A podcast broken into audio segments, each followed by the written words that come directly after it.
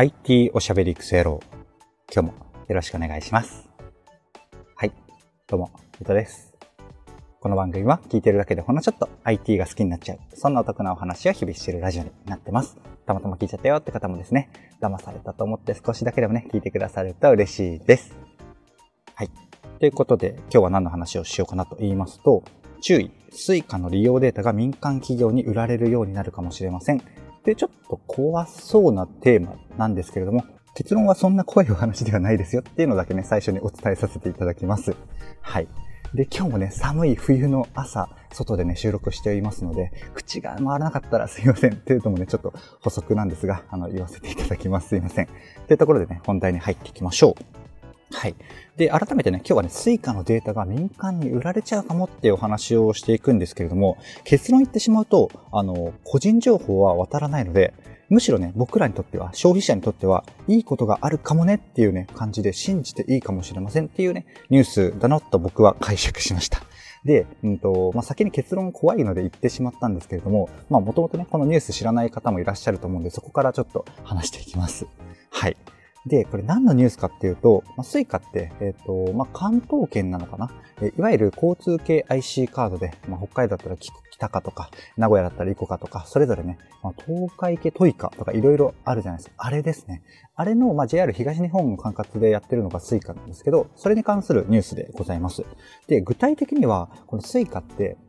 あの、電車の移動、改札のピッてやるのと他に、 NewDays とか、まあ、キオスクとか、もろもろ、まあ、その他外のね、あの、なんていうんですか、JR の管轄外でも、いろんなところで当たり前に使えるじゃないですか。あれがまあ全部 Suica とか、あの、交通系 IC カード使えて便利なわけなんですけども、今回のね、この利用者データを民間に売るっていうのは、まあ、どこまでがハイなんだよっていうのがね、ちょっと恐ろしいポイントだと僕はね、最初思ったんですね。なので、まあ、結論のところにも言ったように、結論そこは大丈夫そうだっていうところなんですけど、具体的にはじゃあどこを売るのっていう話ですよね。はい。で、結論、これ、どういうものを売り買いというか、まあ、JR さんがね、JR 東日本さんが売るかっていうと、あの、個人情報とか、もう完全に隠した上で、まあ、ただ統計的にね、性別とか年齢とかそういうのは、えっと、入れた上で、乗り降りした駅とかね、その時間帯とか、そういう情報を売るようにするらしいですね。で、まあ、まるっと、これは JR の管轄内外関係ないんですけど、あの、 Suica で何か買ったとか、そういうデータは何も売られないらしいですね。うん。だから安心じゃないかっていう僕の結論なんですよね。で、じゃあ結論のところでも入れたように、僕がね、えっ、と、じゃあなんかこう、いいことがあると信じていいかもって言ったんですけど、イメージ湧きますか？僕もね、具体的にめちゃめちゃイメージ湧いてるかっていうと、そうでもないんですけれどもね、あの、方向性だけはイメージ湧いてるというところでございますので、それをね、ちょっとシェアしてみようかなというところでございます。はい。で、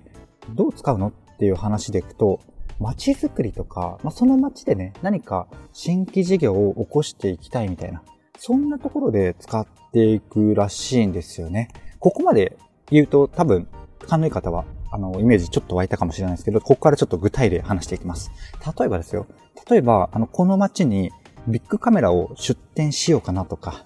何か飲食店とか、スポーツジムとか、病院とかね、わからないですけど、何かこう出そうかなと思うとするじゃないですか。そういう時に、このデータめっちゃ使えそうじゃないですか？うん。だから、えっと、なんだろうな。居住データとかは多分、うんと、普通にパッと調べれば出てくると思うんですよ。で、で、このスイカのデータ何がいいかって言ったら、その居住データ以外のデータを活用できますよっていうのが、このスイカのデータの強みだと思うんですよね。意味わかりますかね？だから僕が解釈してるというか理解だと多分全然足りてはないと思うんですけど、例えばね、あの、学校とか職場、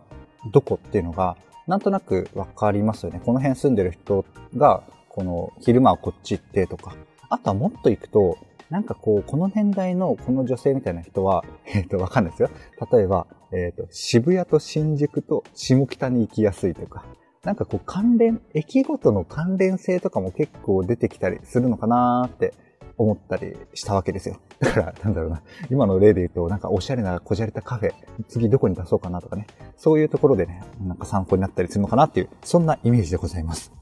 はい。だからまあ繰り返しになるんですけど、この街にどんなお店とかサービスがあったらより良くなるかなっていう方向性でね、活用されるってことなので、まあ僕らとしてはね、あ自分の街がもっと発展するかもとか、よく行く街により、あ、それそれ、その店できて欲しかったんだよっていうのができていくようになるっていうふうにね、考えると、もう期待しかなくないですかねっていうお話でございます。で、今んとこね、僕の脳みその範囲では悪用しようと思ってます。そこまで悪用されるようなものではないかなっていうところなので、まあ、冒頭に申し上げたように、僕らはね、あの、純粋に期待すればいいっていうお話かもしれないなっていうところでございます。イメージ湧いてきましたかね？はい。ここまでめっちゃスイカのデータの、えっ、と、販売のね、利点みたいなところをお話ししてきたんですけど、ここからちょっとね、関連の、まあ、僕の妄想の話をしていこうかなと思います。で、何かっていうと、このスイカのデータ、めちゃめちゃよく聞こえたと思うんですよ。まあ僕がそういう話し方をしてるからっていうのもあるんですけどね。まあ、ただ、ちょっと考えてみたんですけれども、完全にこの上位互換のデータ、世の中にはありそうじゃないですか？もちろん、ね、多分販売はされてないと思うんですよ。僕が知る限り。でも完全なる上位互換、それ存在すると僕は思うんですよね。で、何かイメージ湧きますか？あの、ちょっと考えてみていただきたいんですけど、ヒントはね、うん、まあ、ヒント難しいな。もう答え、そのヒントが答えになっちゃうっていうのがヒントかもしれないですね。はい。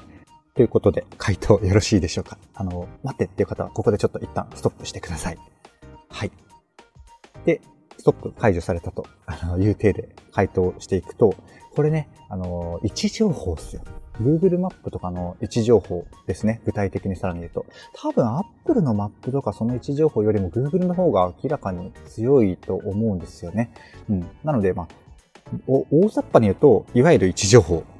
で、もっと具体的に言うと、Google さんが持っている位置情報データですね。これもし販売されていったら、あの、スイカのデータの完全なる上位互換じゃないですかね。まあもちろんまあ、ある点で言うとね、スイカのデータ方の方が、あの、駅周り、うんと、鉄道を絡めたとか、駅の周辺とか意味だと、よりね、Google マップの上位互換かと言われると、そっちのが使えるシーンももちろんあると思うんですけど、結構なパターンで、この Google の位置情報が、より、うん、しん、あの、なんだろうな、えげつない上位互換で的なデータになると思うんですよね。で、もちろん、なんだろうな。これ一般的な話なんですけど、データってね、膨大であればあるほどいいと思いきや、今までってね、それをこう使いこなす、えっ、と、パソコンとかね、そういうのもののスペックがなかったりとか、それをうまく処理できる、こう、計算式というか、えー、処理の仕方っていうのがまだまだ足りてなかったんですけど、それがね、またこ最近で進化していると言われている AI さんでございますよ。なので、割と雑なね、膨大なドカンというデータも AI さんがね、どんどんうまく処理できるように進化しているので、そういう意味でもね、うんとまあ、なるだけデータがたくさんあるとか持ってる企業の方が、こういうね、データを販売するとしたら、また強くなっちゃうんだろうなーっていうね、うん、まあ日本企業頑張れっていうところではあるんですけど、やっぱりね、Google さんとかえげつないなっていう、ちょっとよくわかんないまとめになってきたんですけど、そんな風なことをね、僕はちょっと考えましたというお話でございます。とは言ってもね、繰り返しになるんですが、このタイトルに言ってるね、えっ、ー、と、スイカの利用データが民間企業に売られるようになるかもしれませんっていう回答としては、まあ、個人情報を売られるわけじゃないので安心してくださいっていうのと、街づくりとかね、そういう、うん、まあ、街の発展に寄与するように活用されていくので、僕らはね、あのー、まあ、進化をね、あの、ただただ楽しみに待ちましょうというお話でございました。いかがでしたでしょうか？こんな感じでね、僕の配信では Web とかアプリとかテクノロジー的なテーマを題材にしつつですね、どちらかというとセットでお話しする僕のあの感想とか、周辺の知識とか、そこから考えて妄想の話、そちらがメインの番組となっております。ちょっとでもね、良かったかなとか、役に立つなと思ってくださった方、もし、もしね、いらっしゃいましたら、いいねとか、フォローとか、コメントやレターをね、いただけると嬉しいです。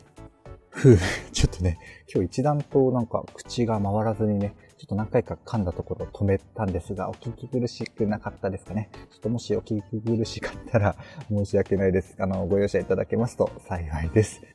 はい。あとは、これは毎度のお知らせになって恐縮なんですけれども、Apple Podcast とか Spotify では、あの、星5とかね、レビューつけることができますので、ぜひね、大変お手間と重々承知してるんですけれども、ポチッとしていただければめちゃめちゃ嬉しいです。励みになります。